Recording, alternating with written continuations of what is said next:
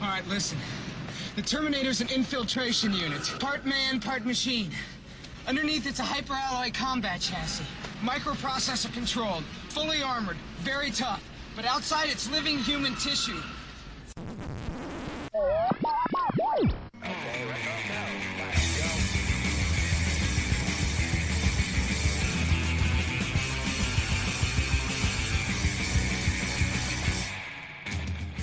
Hello and welcome, welcome and hello. This is Wait You Haven't Seen, and it's a podcast where we talk about movies. Specifically, we find a movie that at least one of us has never seen before, and that's what we watch. I'm your host, Travis, aka TV's Travis, and joining me this week, I have Christina. Hello. Hi. And from Horseshoes and Hand Grenades, Steven. Hello. Hello. So, uh, this is episode number 48 um, of this show, and the movie this week was the 1984 sci fi horror movie, The Terminator. Uh, Steven, you'd never seen this before.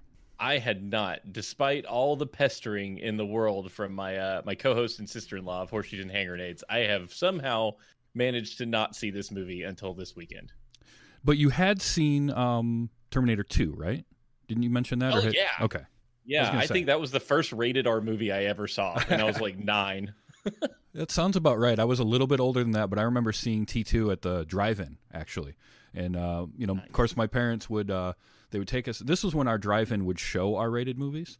And my mom or my dad would always have a like a blanket or something, so if there was something they didn't want us to see, they would just cover up the windshield. That's brilliant. I know. But um but yeah, so okay, so The Terminator 1984 first of all. So what about 7 years before T2. Um and this was the movie that put Arnold on the map. Like Conan was big, but this really put him over the top. Um and what's really funny about it is how long do you think he's in the movie? Like runtime. I know exactly. I know you do. I'll take a guess and say maybe let's twenty-two minutes. Wow, that's really close. Uh, 21 minutes. Whoa, 21 minutes of screen time in this movie. He's top billed, and it's crazy to think like everybody associates him with this movie. Probably more so T2 now, um, just because that was the bigger movie. But like this is what launched it, and he's in it for 21 minutes. He says 14 lines, I think. Yep, exactly. Which you know, I mean, it's smart. He's got that thick Austrian accent. Let's not have him talk a lot. Just make him look intimidating. But and it worked. Um, one of the things I read that that I thought was great, and it shows because Arnold gets a lot of flack for you know kind of being a little bit goofy. He's he puts a lot of work into what he does though. And one of the the stories I was reading was that for it was like two to four weeks before they started shooting, he spent all uh, like a bunch of his free time learning how to disassemble and reassemble the weapons and load them and all of that, so he could do it without looking. And when you when you think about it, it does make him so much creepier and more intimidating when he's walking around doing that and he's not looking at it at all. It, like it gives him that robotic uh, thing that he Exactly. needed. Yeah, he he was that was really a big deal for him because he wanted it to come out like as I'm a professional actor and I can do this thing. He had meeting after meeting with James Cameron about like I am going to be a machine. I'm going to act as a machine. And it became very contentious at some point, such as the famous line, I'll be back. Yes. He did not want to use a contraction to say that. He was like, a robot wouldn't say, I'll be back. They'd say, I will be back. And that was like one of those moments where the director and the actor are just like completely different angles. yeah. What was James the Cameron say this? yeah? What was the the line? I don't tell you how to act. Don't tell me how to write. exactly. Yes. there you go. But you know, and and here's the thing: he's really good in this. Like he plays that character really, really well. And then to see him then play it again a few years later in T two, and how much he how much he had grown as an actor between those two movies is really incredible because he's he's really really good in both. But he was perfect for this, and I guess he went against his agent's advice, who said, you know, don't be a villain, don't be the bad guy. But He fired the agent for it. Did he? I know Cameron fired his agent before this movie. I wasn't sure if Arnold had or not, but like it was a perfect move for him uh, because he was he went on to do a bunch of you know action movies after this where he was the the hero, and it works. It's fine. He's good at that. But this was such a better idea to be the villain in this. Um, Oh, I believe that everybody should get to play the villain at least once. and you know you hear a lot of a lot of actors say they enjoy playing the villain because they get to have more fun. Exactly. Yeah. For To me, it was would be more him. fun. for him, it was just good that he could come in and just be, and he's just a huge guy. You Yeah, know, know. it's very imposing. So it just makes sense for his, you know, what he, who he was at the time. Right. You know, at this phase of his career. And Conan, hero, but kind of a jacked up hero anyway. So he's Right. kind of like this blurry line That's true. where he could go either way with his career. Um, all right, so from 1982, which was Conan the Barbarian, until 1991, so nine, ten years stretch there. Listen to this as your uh, your jacket of movies that you've done: Conan the Barbarian, Conan the Destroyer, The Terminator, Red Sonja, Commando, Raw Deal, Predator, The Running Man, Red Heat, Twins, Total Recall, Kindergarten Cop, and Terminator 2: Judgment Day. Wow. And That's they a were very all awesome movies. yes.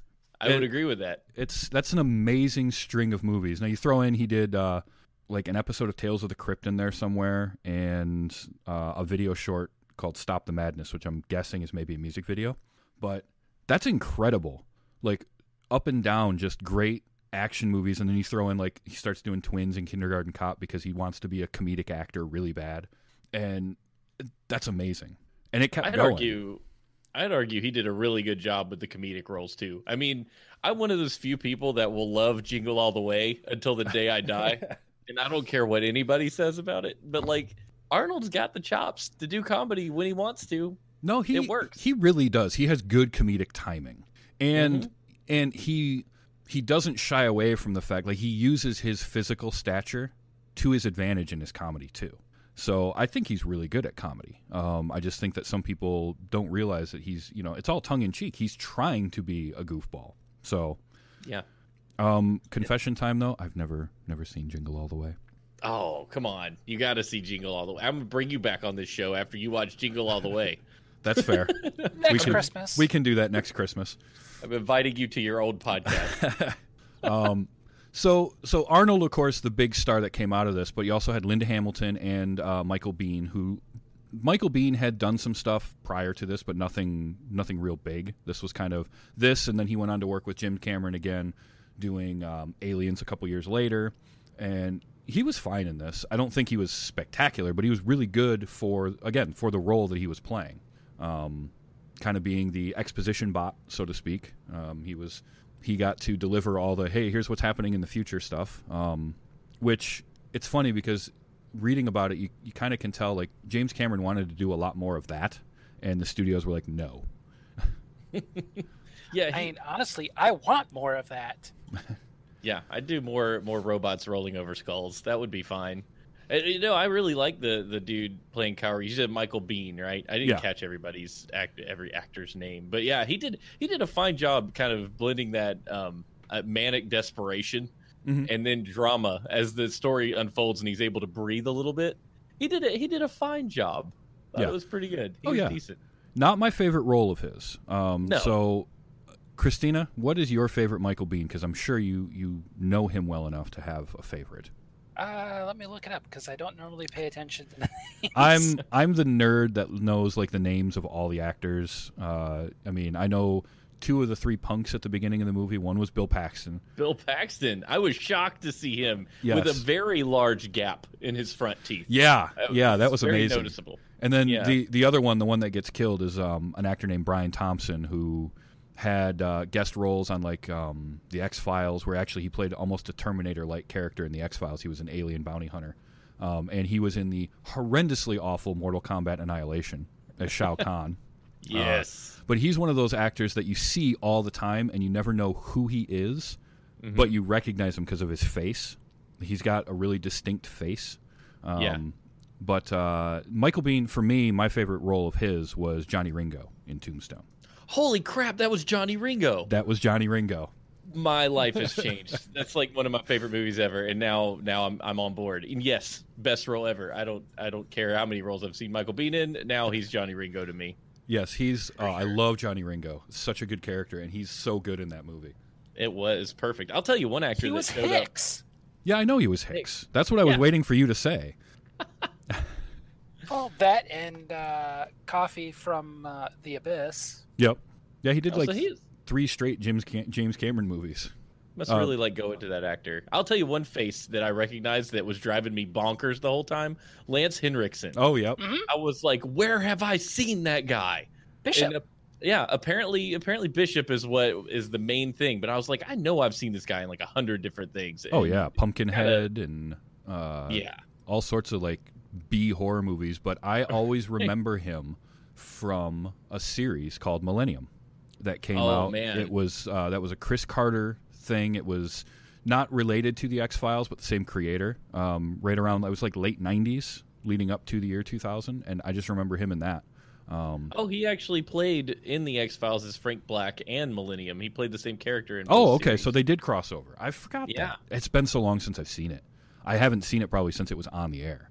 that's crazy. And he was an AVP, which is wild because he was Bishop again, I guess. Yeah, they kept bringing him back as Bishop uh, Yep. in in whatever way they could. Um, Yeah. didn't wasn't it Alien Three where he was like the the human version of Bishop, or yes and no.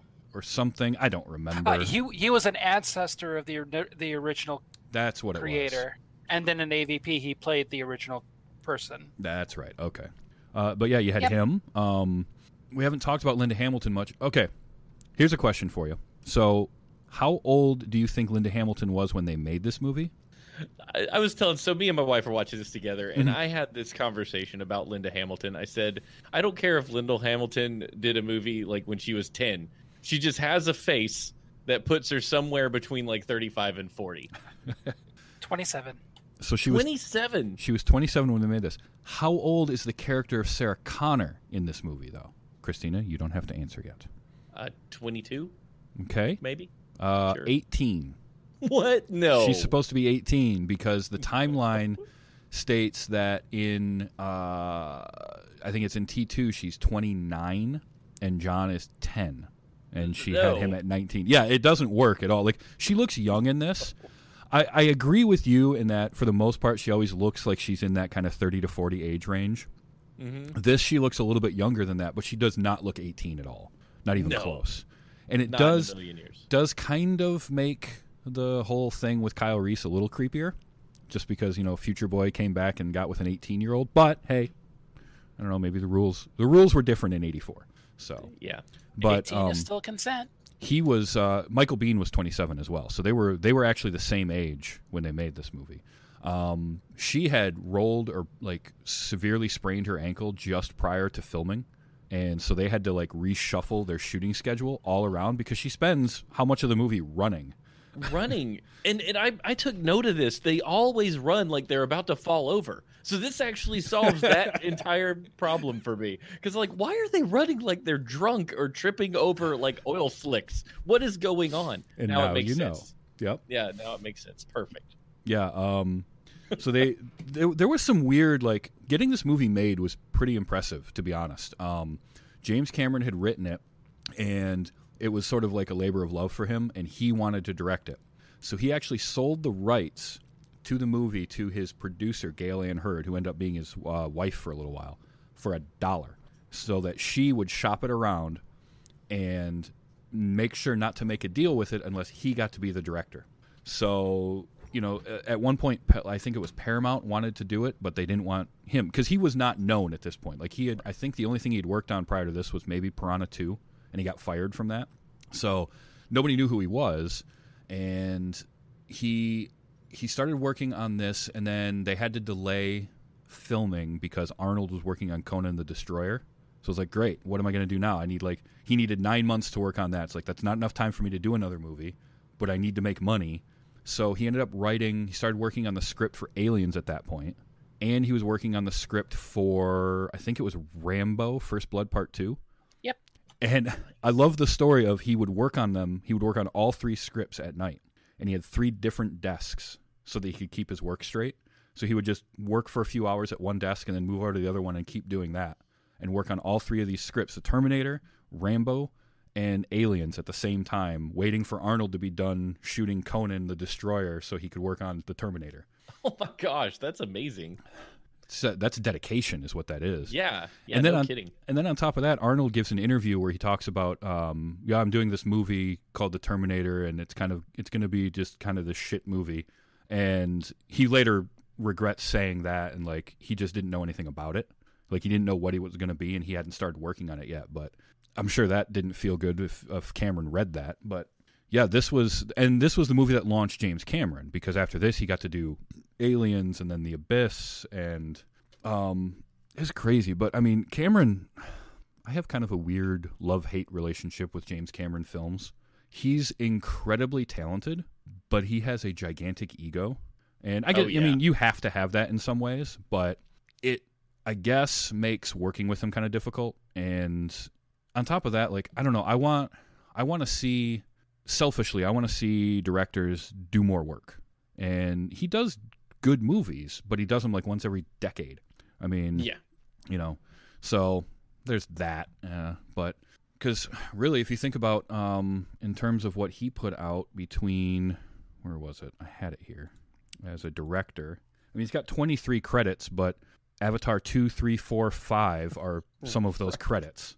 And none of i think he's filming a couple of them right now but like and half of his credits are uh, documentaries because he got he got really into doing documentaries after titanic yeah. I Um, mean, he's always been fascinated with the ocean. I Mhm. think in equal parts as, as much as he is with space. He's, he's that fascinated with the sea.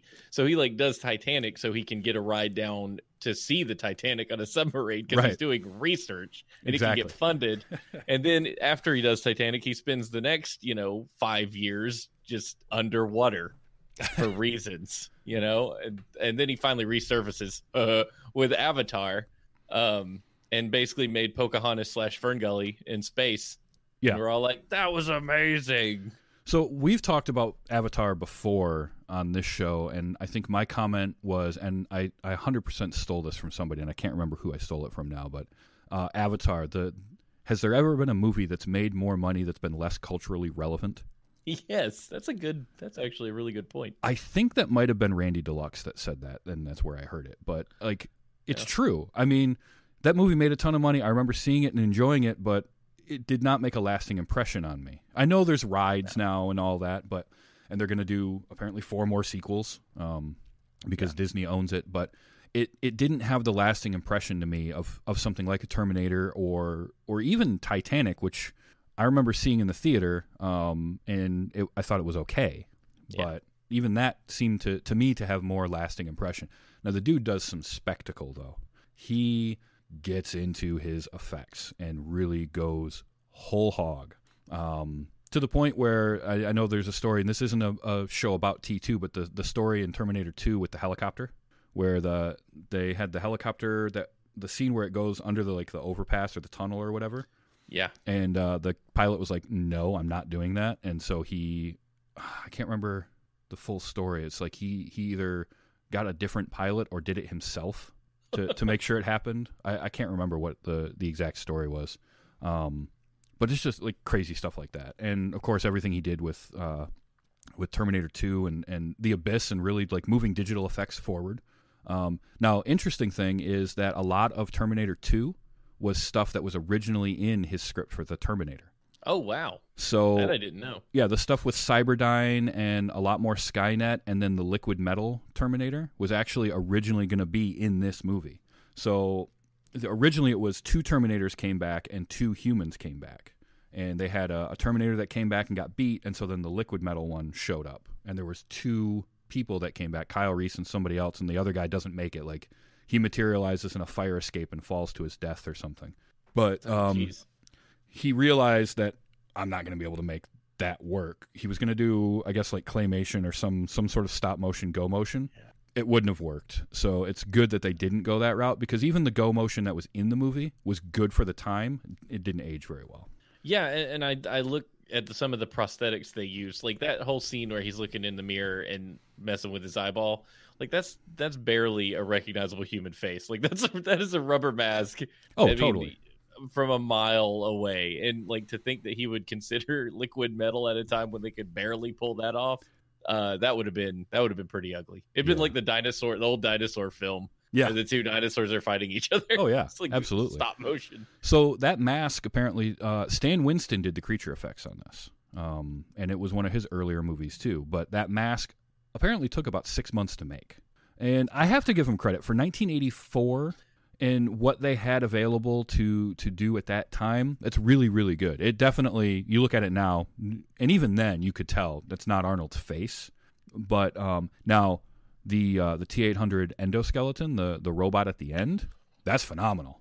Yeah, Like yes, holy It's crap! Also fully metal too. Yeah, which turned out to not be the most practical way to build it, but it certainly looks really good. I guess it was heavy, and they had a ton of trouble like working it. But when they weren't doing the go motion uh, shots of it, the the anything where they could frame so that you just had like the shoulders or the upper, you know, from the from the waist up, looked amazing.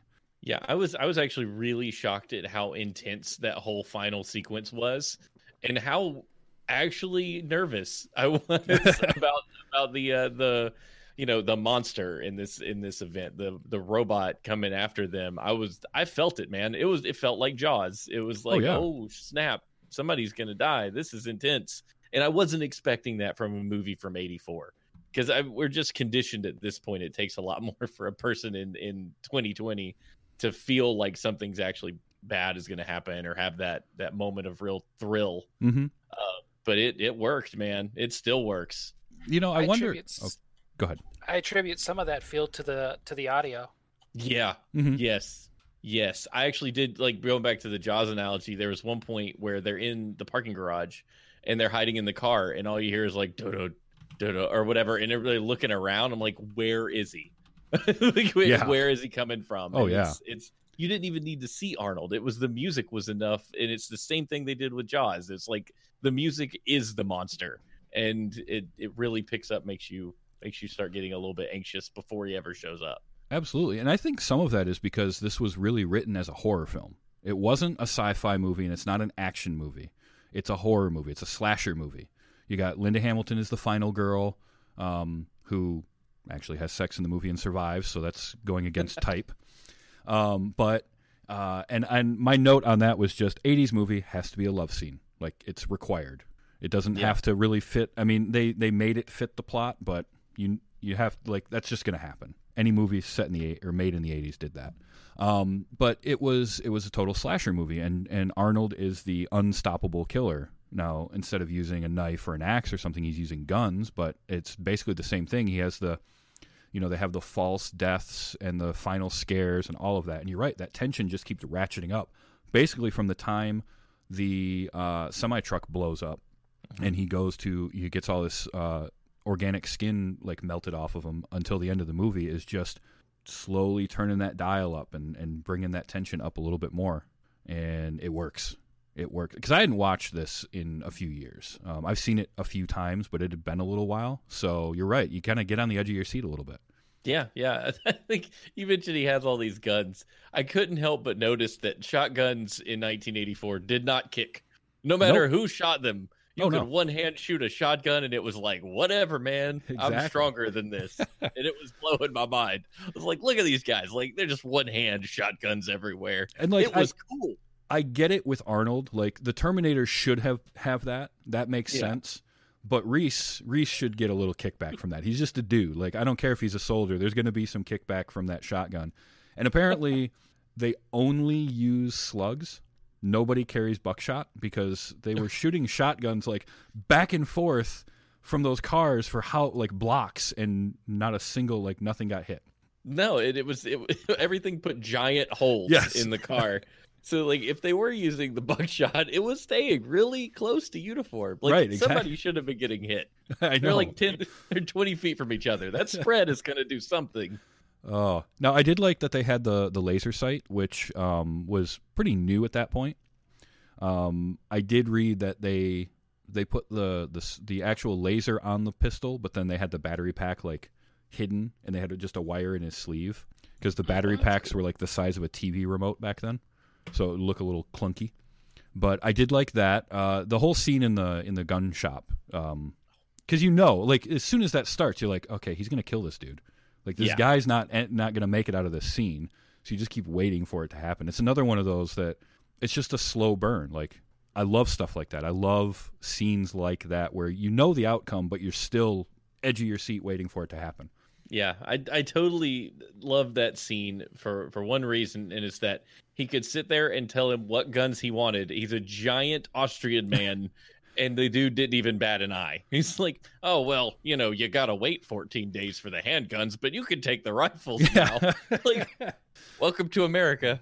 And that That was, was amazing. that was one that got me was I don't remember in the 80s there being a waiting period on handguns. I don't remember Neither when do that started. And I always remembered whatever it was, I think it was called like the Brady Bill or something and it was like a 5 day, I thought was the big thing. But he said like 15 days. I actually Yeah. wrote a note down on that. I'm like 15 days. Is this the 80s Well, this or was- what? This was L.A., right? So Yeah. maybe they had different rules. That could be. You know, then that maybe it was a city rule or a state ordinance or something. It wasn't as that was a little bit tighter. Could be, could be. Um, I there, man, are there some '80s? There's '80s-ness in this movie, though. Holy cow! Her her roommate Ginger. First of all, I'm not convinced that she wasn't wearing a wig. That hair was something else. That was 80s hair. It was a, that was that was the most '80s of '80s hair, though. Like that hair was self-aware. I mean, It was Skynet. it was, and that, and she loved her Walkman. Oh yeah, Like that was I mean, I don't know anybody that's ever worn headphones while doing the deed, but apparently that's what does it for her because she left them on. There, it's like three scenes in a row where she just had her headphones on all the time, and of course you get the trope of oh she can't hear what's going on in the the other room because she's wearing headphones. Which, sorry, but you would hear that. Um, you know, as as Terminator was killing Slider uh, from Top Gun. dude. That that was that was crazy. The, the, you, you made me think of the the headphones thing, and uh, I was just thinking, these darn millennials not even paying attention to what's around them. It's like, nah, we've been doing that since 81, 84, man. Yep. Come on. There's nothing new. um, and I did so the uh, the voice on the tape, um, the uh, answering machine that uh, breaks off the date with Linda Hamilton. That was James Cameron. Um, he recorded cool. that, and then of course a few years later they end up married because they got married in '91, I think, after Terminator Two, something like that. He Um, marries lots of people he works with. Yes, and really talented people too. Holy crap! Like Yeah. L- Linda Hamilton, Gale Anne Hurd, and who? Um, what's the director? Ah, what's her name? Did um, Hurt Kathryn Locker? Bigelow. Bigelow, yes. Kathryn Bigelow. Yeah. I'd watch a movie that the three of them made. For sure. Like that would be In amazing. Gale Anne Hurd went on to show run The Walking Dead for Yeah. a while. Yeah, so there's very talented people involved in this. This James Cameron ring of influence. Oh, um, but speaking of their the Ginger and and uh, and and uh, what Linda Hamilton, what Sarah Connor, them them together when they're getting ready to go out, it looks like sure Ginger's getting ready to go to a party, but it looks like uh, Sarah Connor's getting ready to go to a PTA meeting yeah. because I was like, what are you wearing? Like, what is even going on here? I don't, don't know. And then she changes out of that to go like to a movie or whatever. Like you could Yeah, have gone in a- in that. Like it wouldn't have made a difference. much more reasonable outfit. it's like, is this how 18 year olds dated in 84? I don't think it is. Oh, we have uh, Kit London in the chat room is saying the California legislature increased the handgun waiting period from one to three days in 1955. Then it became five days in 1965, and the current 15 days in 1975. Well, so there you All go. right, it was California law. Learned something new. Got So, it. thank you, you, Kit. Kid London. Yeah. Uh, um, so in talking about the cast, uh, I did make the the joke about Slider from Top Gun, but that's who her boyfriend was. Um, was Rick Rossovich is the actor. Uh, he was um, yeah, he was Slider in Top Gun. But uh, the other name that I really wanted to mention, there was two. Uh, the future Terminator in the in the scene where they go to the future and that Terminator shows up. Um, you don't really see much of him other than he's just you know firing the gun randomly, and apparently the Terminators have t- horrible targeting systems because he couldn't hit half of what he was aiming at. Yeah, um, that was Franco Columbu, who was another uh, bodybuilder and Mr. Universe multi multi time Mr. Universe winner uh, and friend of um, Arnold. I like that. Uh, we mentioned Bill Paxton and Brian Thompson, but Earl Boen, who played Doctor Silberman, the the psychiatrist, um, he went on to play him in Terminator 2 and Terminator 3. But he also has quite the voice acting resume, and uh, including being the narrator uh, for a bunch of World of Warcraft. Oh wow! um, World of Warcraft, and he also did. Um, where was it? I, I was seeing this because he's got an amazing voice. Um, EverQuest too, isn't he? Psychonauts. yep, Hecama the Wise in World of Warcraft. That's awesome. He also did uh, LeChuck in all the Tales of Monkey Island games, and he was one of two actors to play Señor Senior Senior in Kim Possible, which is one of my favorite names for a character ever. I don't know if you watched much Kim Possible, but they they had two characters in there. It was Señor Senior Senior and Señor Senior Junior, and Earl Boen and Ricardo Montalban played the the senior version, and um, Nestor Carbonell, who was uh, Batmanuel in The Tick and uh, the mayor in The Dark Knight, the guy who looks like he's constantly wearing eyeliner. Uh, he played the junior version. He, he's an actor that you, you recognize as soon as you see him, but uh, you never know his name. He's another I'm one so of those. up. I'm so upset at myself that I didn't recognize his name because I'm a huge adventure game fan and like Monkey Island fanboy, and he plays LeChuck. And I didn't notice, like in all of them, it wasn't just Tales. It was in well, all the voiced ones, I Right. should say. Uh, but yeah, like- he was in the Curse Curse of Monkey Island as well. Yeah, I was gonna say. I think Curse on. Yeah, he his voice like I don't know what he's just one of those voices that you can listen to do anything. You can read Yeah. anything and you're gonna enjoy it. But yeah, he he is. You would never think. I mean, look at his picture on IMDb, and you wouldn't picture LeChuck or any of that. And then then it's all the World of Warcraft like narrator and yeah, he's Oh, great. so Earl. Boen. So that's well uh, done, that- Earl. yeah, that's your fun little trivia bit for this week. um, so the music, uh, I have some thoughts because the theme is iconic, right? And it went on to be in like all the Terminator movies, and they've they've reused it a bunch. But the rest of the music in this movie, not really that good. Um, you can have '80s synth synthy music, like John Carpenter made a career out of that, but this just like this felt like low budget music. It sounded like low budget music. It it did, but man, I feel like it inspired a lot of future sci-fi stuff. In, in particular, it made me think of Mass Effect, the Mass Effect video game series, like a bunch because of like the brow brow brow, you know, just that weird like synthy tones. They used a lot of that in Mass Effect, and I'm like, maybe they were inspired by what was going on in Terminator because that whole thing was about you know these giant robots coming to destroy civilization. And, True. uh, I thought that was pretty neat. Yeah, it just uh, I don't know. Like it I noticed it more this time around how the music just felt a little cheap to me in parts. Like and it you know, this movie didn't have a huge budget. I think the budget was like six and a half million dollars. Oh my gosh. I'm Um, amazed they did anything. And, you know, that would be a budget of about fifteen point eight today. So it's a very small budget for a Hollywood film. It made about 38 to 40 in the US and like 78 worldwide. So it was a it was a big success uh, financially, which is how James Cameron, you know, ended up with a career. But it's just crazy to think that they made they made this movie on that small of a budget because for what they had to work with, looked amazing. But they obviously spent all their budget on the looks because the music wasn't great, and it was recorded mono um, originally. Gross. Yeah, they didn't have the the money to do stereo recording for it. Um, they didn't have the money to get permits for half of it. Like they shot a lot of this guerrilla style. That's excellent. I approve. Well done, James Cameron. Yeah, I mean it was all shot at night, so they would like rush to a location, shoot, and then get out of there before the cops showed up.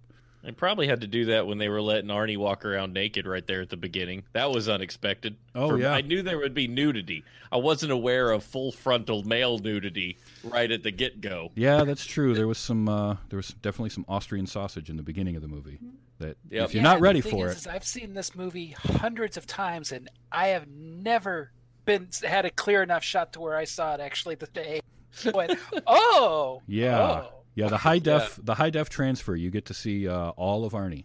Yeah, he was flapping in the wind there. hmm yeah, that was that was one of the scenes. I think it's when he carjacks the um the car. There was like the last thing they shot for the movie, and it was another one of those gorilla things where they had they had Arnie's clothes like right behind the car. They're like, okay, we're gonna shoot this, and then you got to get dressed. and We got to get out of here. That's awesome. Oh, it's this is good now. Okay, so this spawned a whole franchise, obviously. And one of my notes that I wrote down was I kind of almost wish it had been one movie because it reminded me of like an old 50s 60s pulp sci-fi story. And i don't know if you noticed the one of the first credits um, was uh, kind of a special acknowledgement to harlan ellison um, who was a, a sci-fi writer. That was not originally in the movie um, that was because harlan ellison sued james cameron for um, making a movie that was a little too close to a couple of episodes of the outer limits that he had written um, and Cameron wanted to fight it, but the producers were like, "No, we're not." The lawyers wouldn't do it, so they settled with Harlan Ellison and they put that in there. Um, but that's it. It felt like a Harlan Ellison. It felt like a pulp uh, kind of no- novella almost. Um, so, in a way, I almost wish it had only been one one story because it has a nice tight ending to it um, that I really I, I like how this movie ended. Now I love T two. T two is an amazing movie. Uh, it's very different. It's kind of similar to um, it went more action movie route, um, and it's similar to what Alien did. The first Alien was very much a horror movie, then became an action franchise, much more, um, and that was sort of what this did. But after T two, well, now we have middling returns at best. Like, I, I, have you seen any of the other sequels, Stephen?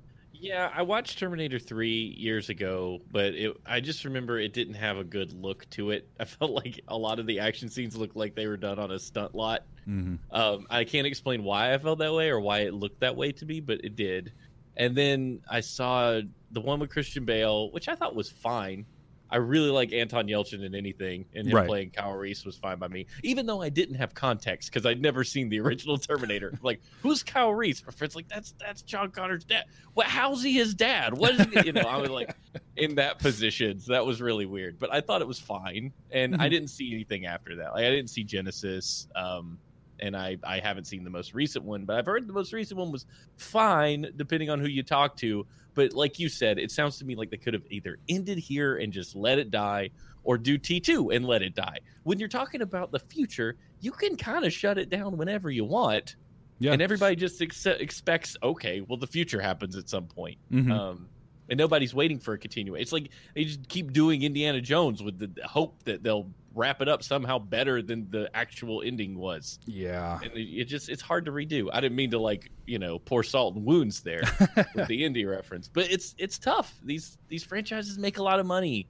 They've got to make a lot of decisions, and you know They do, and it's, it's I'm like I'm of two minds of it because I like the continuations of stories, and I like to see you know different creators take something and put their own spin on it. That's one of the things I liked about the Alien movies was like Alien and Aliens are so vastly different because it's two very different people making them, and they're both Yeah. really good.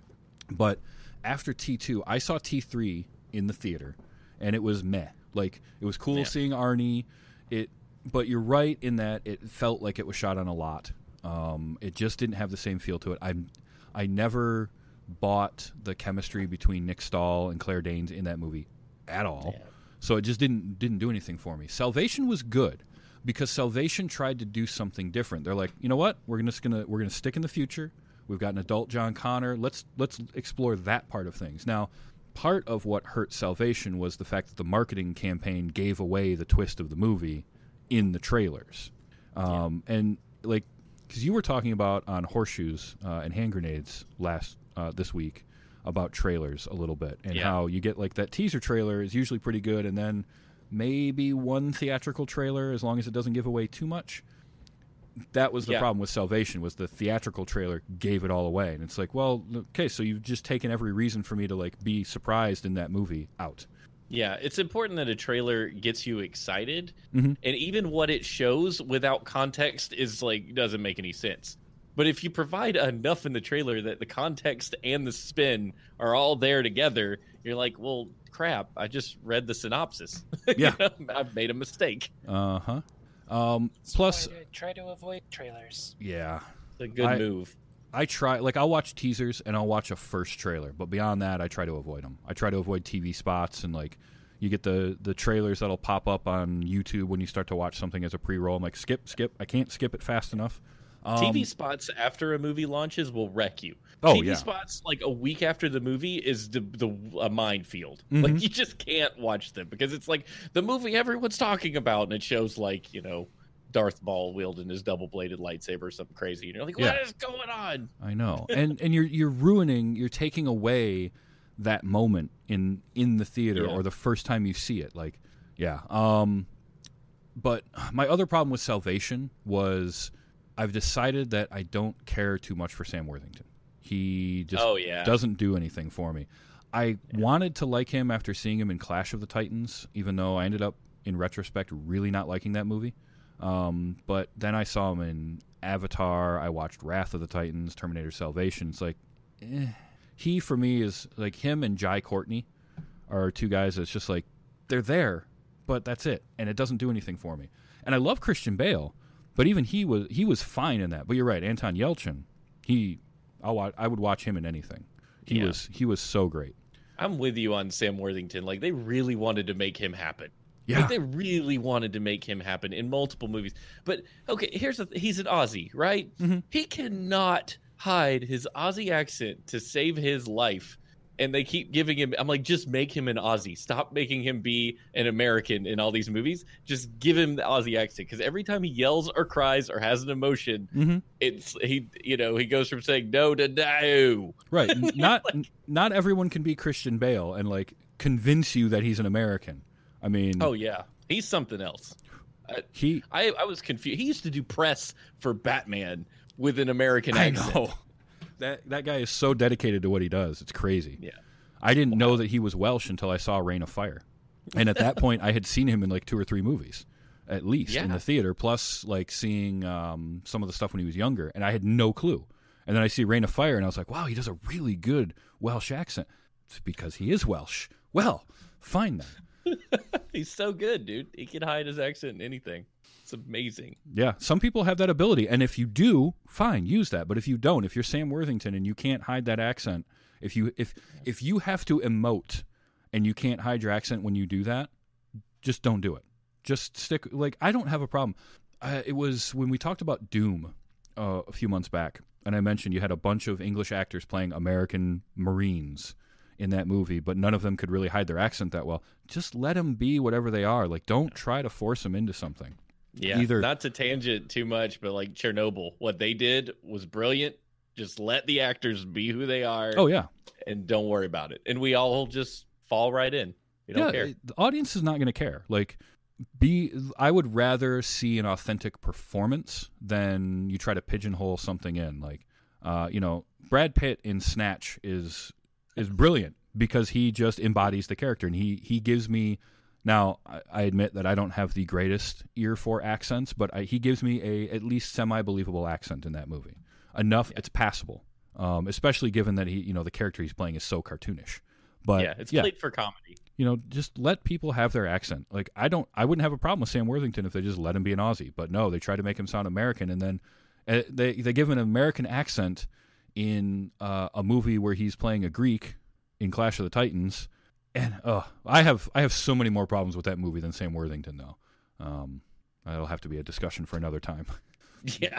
Um, so okay, question for you. Uh, we've we've mentioned Jim Jim Cameron or James Cameron, whatever you want to, however you want to say it, because you hear it both ways. It's like Mhm. Bobby, it's like Bob De Niro and Robert De Niro. Yep. Um, do you have a favorite James Cameron film? Oh man, that's a that's a toughie. So he was never my director. You know, like you have that director you follow that Mhm. you really just care about. He's never been mine in terms of of like I, I I follow him. I care about his movies when they come out. But that being said, I think Aliens is probably the closest thing that I would say is like my favorite James Cameron movie. I love Titanic. I'm an unashamed Titanic lover. I'm the kind of person that just digs a good love story if it's good and it's got a mix of action and all this stuff. I thought it was fantastic, but like Aliens, man, that movie's got everything. It really does.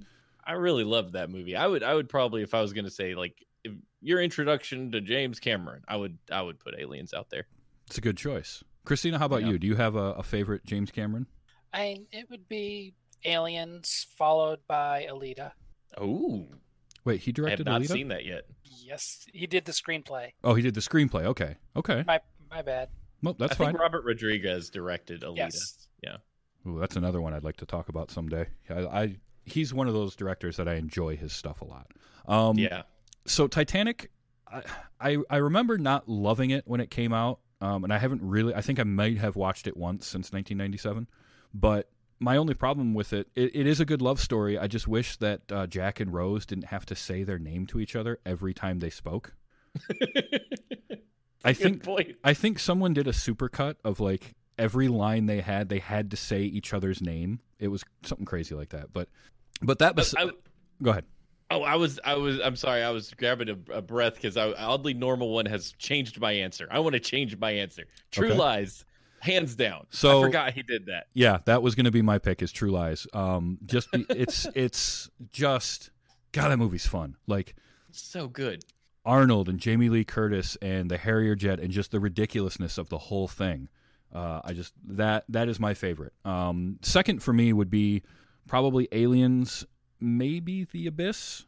Uh, I need to watch The Abyss again. It's been a while, but though like The Abyss, Aliens, and True Lies are my top three if I'm gonna watch James Cameron movies. Um, and I'm kind of the same way. Like he was never my director. Like for me, the director that uh, most of his movies I love is like Ridley Scott. I love so many of his movies with Legend and Alien and Gladiator and all of that.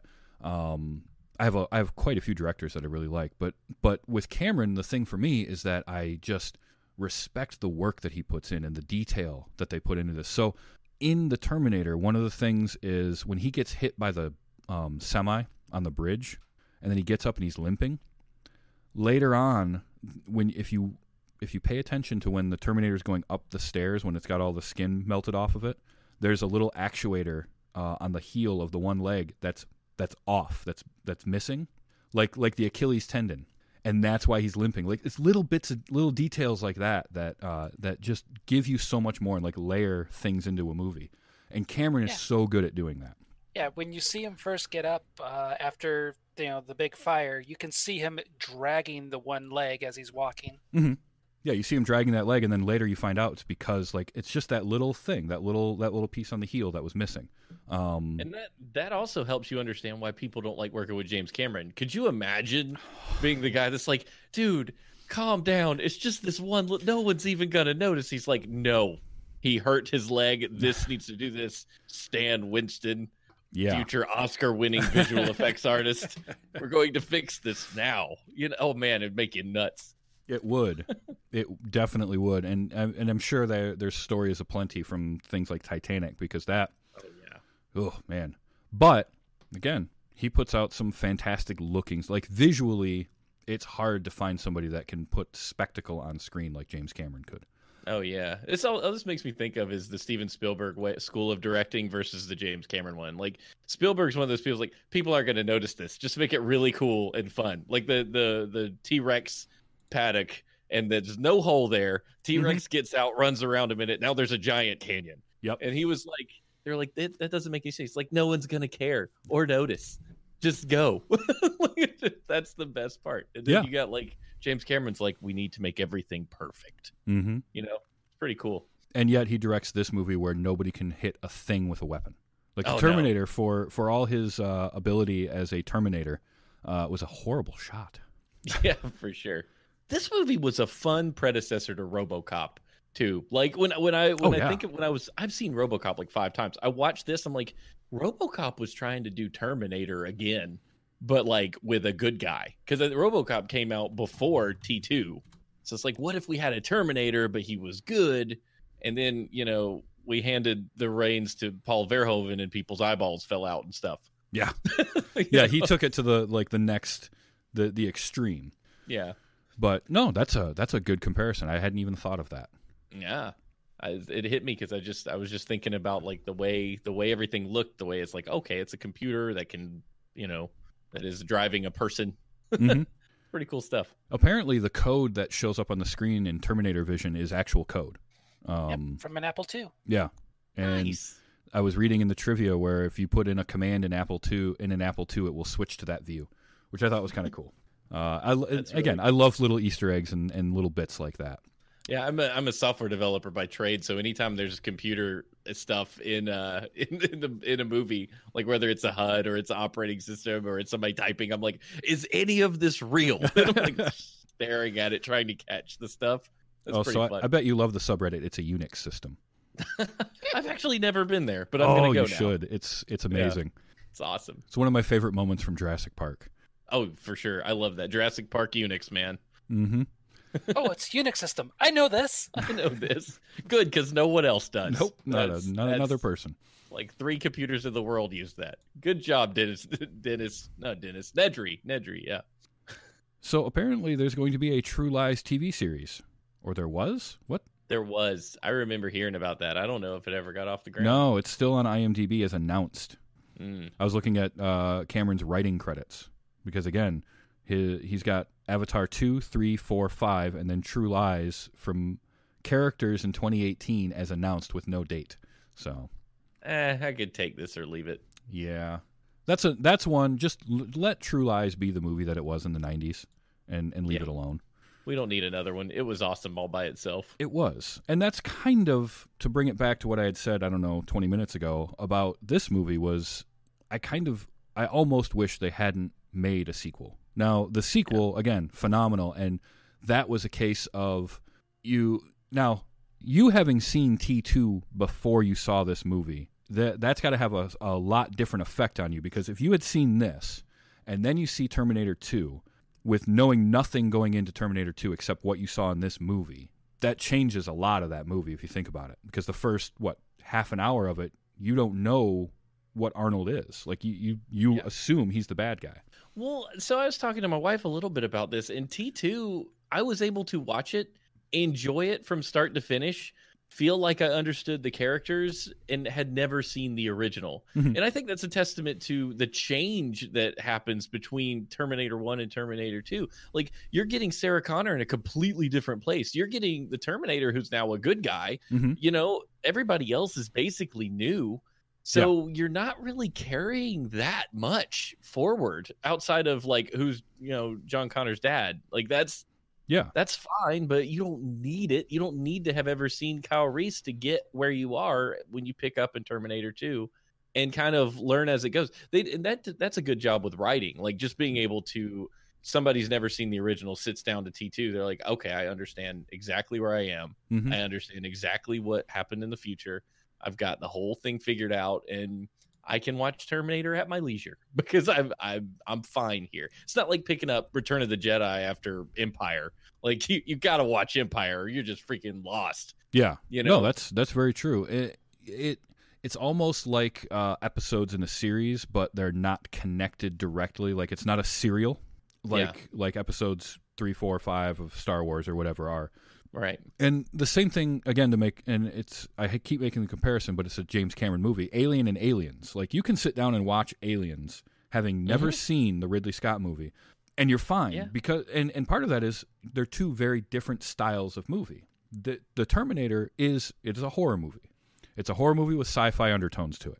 T2 is an action movie. And because of that and because of the smart writing and decisions that they made, you're right. That's it, it's great that you can sit down and watch that. But now imagine if you had seen this movie first. Just how different that reveal is when he when he goes to help him. yeah, it would have been very different. Yeah. Yeah, it, it's the experience. Mhm. You, Mhm. you you missed out on the experience that she had with the Terminator, giving her those feelings. Yeah. Yeah. You get told, but you don't get to experience it. Mhm. That's a very solid point. You don't I don't have the emotional connection even though I logically understand where everything's coming from. The heart's missing. A piece of the heart is is not in it because I don't I don't know what she's been through and I'm just looking at like she's breaking out of this crazy lady's all buff and breaking out of a mental institution. What's going on? And now it's like I have more context. Yeah. And And in I, I could- fact, it's the same thing between Alien and Aliens. That's true. You don't need it, but you miss out on that experience, that fear, that drive, the reason why she's like this. Yeah, that's a very good point. If they do a better job than like today, man, you can't watch a Marvel movie without watching five movies prior to, to see to make sure you understand where all this random stuff comes from. That's true. Really, any, Um, anything after the Avengers, you better do your homework and watch some movies. Like you yeah, can you, you can jump in anywhere in those first five movies and probably be all right. But Mhm. after that, yeah. But that's you know that's franchises and and these interconnected universes, and I think that's a big part of what kind of hurts some of the later Terminator movies. It- Yeah. aside from the fact that like obviously the whole time travel premise that they set up in this movie is completely and utterly like ridiculously flawed because John Connor sends Kyle Reese back to save his mother, but Kyle Reese is his father. So if Kyle doesn't go back, John doesn't get born. Like paradox, and your brain explodes. Oh yeah, but I mean, even Kyle mentions at one point he's like, in this timeline, Right, and this and has to happen. That was the thing is they mentioned a possible future, uh, Mhm. which I thought was interesting. But yeah, it's just you know it's one of those things. Like, don't think too much about that.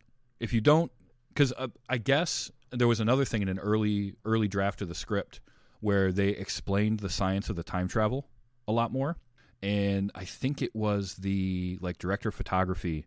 His father was a physicist, and he was out to dinner with him, and he was talking about that. And the the guy was like, "Yeah, don't don't do that. Just don't explain it because that's not right. And he went back to Cameron and said, "Let's let's not do this because uh, yeah." And it was smart to do that. You know, do a little hand wavy and don't explain everything. Give us just enough, and that's where that kind of like that sci-fi pulp story uh, feel to it comes from, and I like that. Um, so yeah, basically, watch this, watch T two. Don't worry about the rest of them. Maybe watch Salvation if you want. I do. I I, I kind of want to watch Genisys and Dark Fate, the the last two. Dark Just Fate was decent. Was Yeah, it? I Okay. heard that. Well, James Well, Cameron it's was Cameron. back involved. Yeah, he was involved with it. yeah, that's true. Yeah, he But was. I mean, Tim, uh, Tim, what was the director's name who did Dark Fate? He did Deadpool. Tim, Tim Miller. Tim oh, Miller Tim Miller. Okay. Did did Dark Fate, and he later, after Terminator Dark Fate bombed and people were fussing about it, he was like, "I'll never work with somebody else's material again," because I guess he and James Cameron did not agree on a lot of things in Dark Fate, and apparently that was some of the points of contention with like the audience. Is just like, "Why did you do this? Why did you?" Tim Miller's like, "Screw you guys! I did what James told me to do," because he's the owner of this stuff, you know, and it it became really heated on set between the two of them. Hmm. Well, I mean, he's the owner of it now because he got his rights back. Yeah. Because that was another thing is the the rights for Terminator like floated around for a long time. Uh, Cameron Cameron mentioned that as like a lesson about Hollywood or something. Because the the whole thing where he sold the script for a dollar, like he sold his rights to it at that point. Um, Yeah. So he he actually never made any money in royalties from Terminator Three, Salvation, or Genisys at oh, all Jeez. because of that. Now, whatever. He's- He's got more money Yeah. than any of us will ever see in our lifetime, but he's not. I was about to say, I was like, he had to live off of Avatar money. That poor guy. and Titanic. and Titanic money. People forget how Aw. much money Titanic made sometimes. Like that movie made ridiculous amounts of money. wasn't it over budget? Like I, I think it was like 120 million by the time it was done, which was over budget by like 50 million or something insane. But Oh, they were yeah. like you just gotta finish it, man. it was Yeah. so. It was just a struggle. Oh, definitely. No, Titanic because I think previous to Titanic the the highest budget on a film had been Waterworld. And Waterworld was somewhere around 100 million. And Titanic just blew it out of the water. No pun intended. Yeah. I wish I could find a budget was 200 million estimated. Jeez. Could you imagine? You can't even make a 200 million dollar movie now unless it's like a guaranteed billion dollar opening. Right, and that was 1997 when they were Yeah. making that. Like that's in, that's incredible. 200 million and 97 dollars. Whew. Ooh, that's a lot. That's a lot of cash. Um, yeah.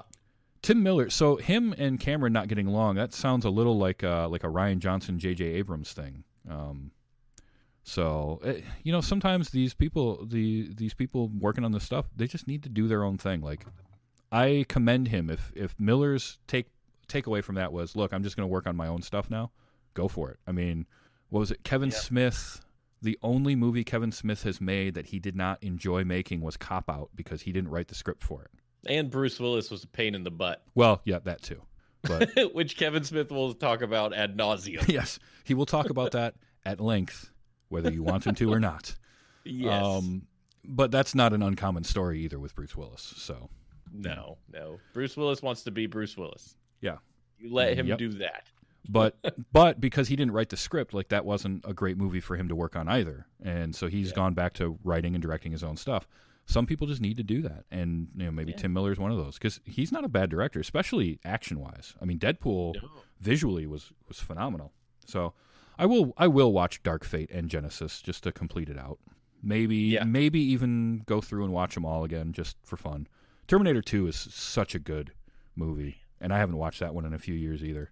Yeah, it's it's just great. The the stuff between Eddie Furlong and and like that whole relationship that they build, uh, the boy and his robot. Yep, It's it's charming. It's really charming. It and is. It shouldn't be. And I'm I'm like I'm believing it because I'm like, man, the kid's like what eleven or something when Yeah. he's hanging out with this robot. Like that's exactly what an eleven year old kid would do. Like let me Oh. teach this guy how to high five. hell yeah. Uh, Lost in Space. yeah, right. Yes. It, it felt very natural and very cool to me. I'm Yes. down with it. So no, I haven't been playing a lot of audio lately, but there are two lines I have to play from this. I had to capture them. I have them now for my soundboard forever. um, the first one is uttered, I think, in like the at least the first three Terminator movies I know, um, by different characters, uh, and it's it's this one. And in this movie, it's said by Kyle Reese. This is the obviously the first time it was uttered. Come with me if you want to live. Yeah. And of course, you know, that's one of the first things Arnold says in T2 to her. So now you can kind of see where, like, can you imagine if you were, say, you know, 15 when you saw Terminator, and then seven years later you see T2, and the first thing Arnold says to Linda Hamilton is, come with me if you want to live? Like, that's that, Yeah. you know, jaw drop moment in a theater. Well, it it jaw dropped for me because I didn't know Kyle Reese said it first. Yeah, there you go. When So he you- said it, I was like, "Holy balls!" He said it before. The, what? Oh my gosh! You know, I was losing it. I was like, So- I did not know. well, that's kind of great. You got like the reverse effect of it. I love that. Yeah, it was reversed, but same same vibe. And It was the signal to let you know that he was the good guy. yeah, Yeah, and Yep, uh, I got it. and of course the iconic line the line we already referenced it once but i'm going to capture it because damn it like i have to have this on my soundboard and it's funny how many people will quote this line with like a heavy german accent or austrian accent and he doesn't really say it with that at all but Mm-mm. it's just simply I'll be back. what a Yeah. what a what a line like that's just so iconic you can play that for somebody and they know exactly what it is Yep. and they can They have sure never do. seen any terminator movie ever Well, I mean, it's not like he doesn't say it in other movies. True. You know, it became, you know, self parodying at one point, like all of that, but it's just great. Uh well, I mean, that's Terminator. That it's a it is really good. It's a lot better than it has any right to be, given the budget, who was you know, who was doing it at the time that they were making it in you know the early to mid eighties. Um unknown actors, unknown director, guy writing the script in, you know, overnight uh while he's like waiting for his actors to be able to do the movie. It's a lot of fun. So it sounds like you enjoyed it, Stephen. I did. I'm super thrilled for that. It's always great to show somebody a movie and have them like it. Now, you like T2, so you're kind of predisposed to like it, but again, it's different. It's not the same type of movie. yeah. It's a totally different vibe, and I dug it. I and like like you said, once you said sci-fi horror movie, I was like, it's a horror movie. That's one hundred percent. This dude is Michael Myers in a sci-fi setting. Yep. And now I get why I liked it. it was really good. And Christina, I know you love this movie because when I mentioned it in the Discord channel, you were, you were jumping all over that. So Of course, any of the classic '80s sci-fi horror movies, I'm all over. You know, we do our Nicolas Cage month in August. I might have to do an Arnold Schwarzenegger month here sometime. Yes. Because there's so many. I mean, just the stuff that I listed at the beginning of the episode, that 10 year stretch alone. And that wasn't even getting into the stuff he did in the 90s with like End of Days and True Lies and all of that. Like The Sixth Day, um, Eraser. I mean, Oh man, Eraser. That's good stuff. uh, End of Days is always one that uh, that I come back to just because like that movie could have been marketed simply as Schwarzenegger versus the devil. That's it. That's all you needed to say, and it's like, all right, I'll I'll pay my ten bucks to go see that movie. A really great devil too, played by Gabriel Byrne. Oh, who did yes. a wonderful job playing uh playing Satan Yes. for us in that movie. However, I will stand firm on this. If I do a Schwarzenegger month, I will not watch Batman and Robin. I refuse. Please don't. I've seen Yeah, it it's- once. I don't need to see it ever again. I watched it once to just remember, just to see. Like I was like, is it really as bad as I? Yes, yes, it is. Mhm. Every the- bit as bad as they say. And I love the '60s Batman TV show, and I love the campiness of that. This was like a bridge too far. So Well, you can't put like you can't put the gothic tone that we've gotten used to since Batman 89 Mm-hmm. and then add camp to it. Like if you're going to go campy, throw on the old spandex outfit, put Adam West back in there, and then we'll believe it. We'll be go. fine with it. But Yes. you can't blend the two tones together. It doesn't work. No. Well, so pay pay attention and look out for that. We might do a Schwarzenegger month here sometime soon. Um, so, Stephen, I'm I'm thrilled that you enjoyed this movie, and I'm I'm glad that I got you on here, and and uh, it was a ton of fun. Uh, we'll have you back. Uh, maybe the next time we'll have a movie that, uh, well, maybe for Jingle All the Way, maybe before that, we'll see. Um, but let people know where they can find you. Sure, you guys can find me uh, hosting a podcast called Horseshoes and Hand Grenades uh, every Thursday night on the Two Dorks TV Twitch channel. Uh, you can also find me on Twitter, it's Steve H and H, and uh, and you can find everything else I do over at legionofdorks.com. That's where uh, we post most of the stuff, and you can find links to our Discord and our shows and all that junk. So Yes. head on by. And I will say, Horseshoes and Hand Grenades is a ton of fun, and you should definitely listen to it. If you can catch the live stream, it's even more fun, but it's definitely worth listening to. I, I just love listening to you guys. I appreciate that. It's a lot of fun. It is. And Christina, it's a pleasure having you back. It had been a few weeks. Uh, you took some time off because you weren't interested in all of my Oscar-winning movies, um, which Yeah, that's fair. just. I I respect that. But it was nice to have you back. Always glad to help out, Well, especially on these fun ones. Oh yeah, and we'll be doing more. You know, we'll be getting into a lot more campy and, and silly stuff too. Like, but I just felt I felt like doing some Oscar winners was uh, appropriate for the time of year, and it did get me to see a couple movies I hadn't seen that I'm really glad I did. Uh, kind of step out of my normal comfort zone and watch something like Monster, and I never have to watch it again. But wow, was it good? Um, Ooh, that's a tough one. that was whew, that was a really tough, tough one. one. But then I also Yeah. got to watch The King's Speech, which I loved. It's one of my favorites, man. I love that movie. Well, uh, until next week, which uh, is actually me stepping out of my comfort zone to watch something I have never seen, which is Amelie, is going to be our film next week. Um, I've never seen it before. I've heard good things about it, so uh, check back in. I've got um, actually Amy Frost from Ake Willow is going to be joining me, um, and uh, we're going to be watching Amelie. So come on back next week. We record uh, Sunday nights, uh, 8 p.m. Eastern Time here, twitch.tv forward slash TV's Travis. Um, I put the show out as a podcast on Wednesdays. Um, TV'stravis.com is the easiest way to find that uh, because the name "Wait You Haven't Seen" just wasn't uh, wasn't SEO very well, so it's hard to find in some of the podcast players. Uh, but if you do listen to the show and you are on, say, Apple Podcasts, give us a review and a rating. That helps kind of bubble us up to the top. So if you can do that, that's super helpful. Um, but until next week and Amelie, um, we like to say enjoy your movies, and uh, I like to say be excellent to each other. This has been Wait You Haven't Seen.